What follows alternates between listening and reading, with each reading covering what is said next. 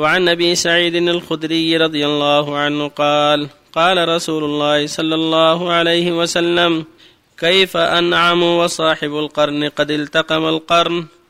واستمع الإذن حتى يؤمر بالنفخ فينفخ فينفخ فكأن ذلك ثقل على أصحاب رسول الله صلى الله عليه وسلم فقال لهم قولوا حسبنا الله ونعم الوكيل.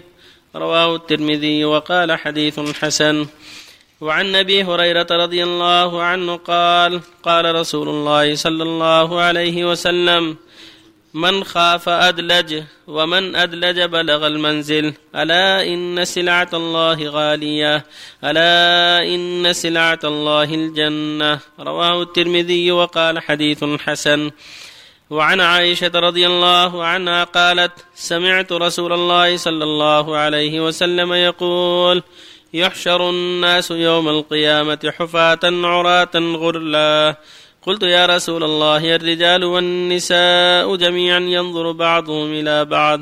قال يا عائشة الأمر أشد من أن يهمهم ذلك. وفي رواية الأمر أهم من أن ينظر بعضهم إلى بعض. متفق عليه. وصلى الله.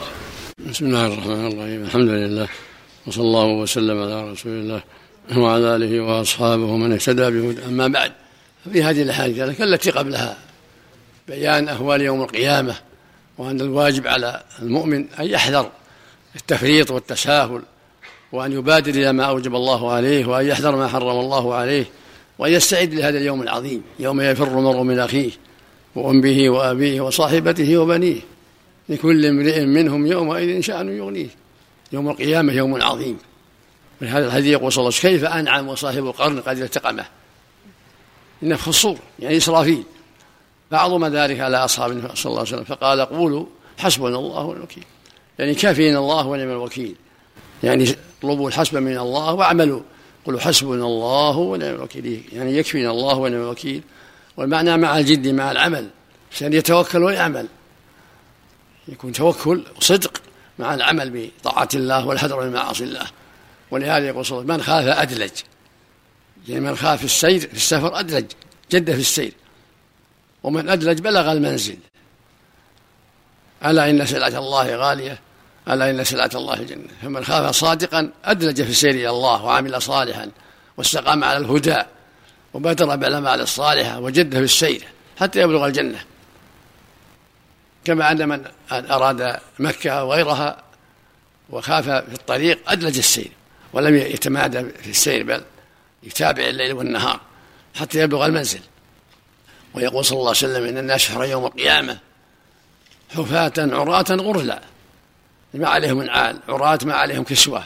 غرلا غير مختونين قالت عائشة رسول الله الرجال والنساء ينظر بعضهم إلى بعض. قال النبي صلى الله عليه وسلم الأمر أشد من ذلك. الأمر والهول أشد من ذلك من أن ينظر بعضهم إلى بعض. ثم أول من يكسى إبراهيم كما في الحديث الصحيح. أول من يكسى إبراهيم عليه الصلاة والسلام. فهذا فيه الحث على الإعداد للآخرة والتأهب للقاء الله والحذر من التساهل في هذه الدنيا التي هي دار العمل ودار الغرور. فالواجب عليك يا عبد الله ألا تغتر بها وأن تعد فيها العدة الصالحة كما قال تعالى وتزودوا فإن خير الزاد التقوى واتقون يا أولي الألباب. فهذه هي دار العمل دار السفر إلى الآخرة. والزاد الصالح فيها تقوى الله وتقوى الله هي طاعة الله وتوحيده والإخلاص له واتباع أوامره وترك نواهيه هذه التقوى. توحيده وطاعته والاستقامة على دينه والحذر من معاصيه. هذا الزاد النافع. وتزودوا فإن خير الزاد التقوى. واتقون يا أولي الألباب. ويقول جل وعلا يا أيها الذين آمنوا اتقوا الله حق تقاته ولا تموتن إلا وأنتم مسلمون. ويقول جل وعلا يخاطب النبي صلى الله عليه وسلم واعبد ربك حتى يأتيك اليقين. وهو نبي الله. واعبد ربك حتى يأتيك اليقين.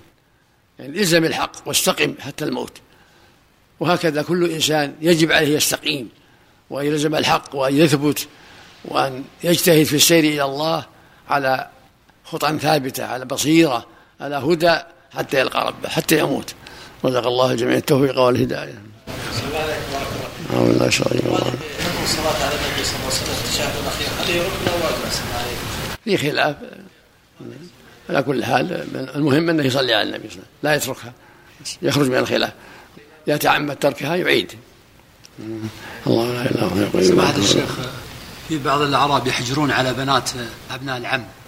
إذا تقدم لها خاطب ثم تملك جاء ولد عمه وقال لا ما يجوز الحجر. لكن هذا إيش حكم؟ ما يجوز الحجر. ما يجوز الحجر. هذا معصية ظلم.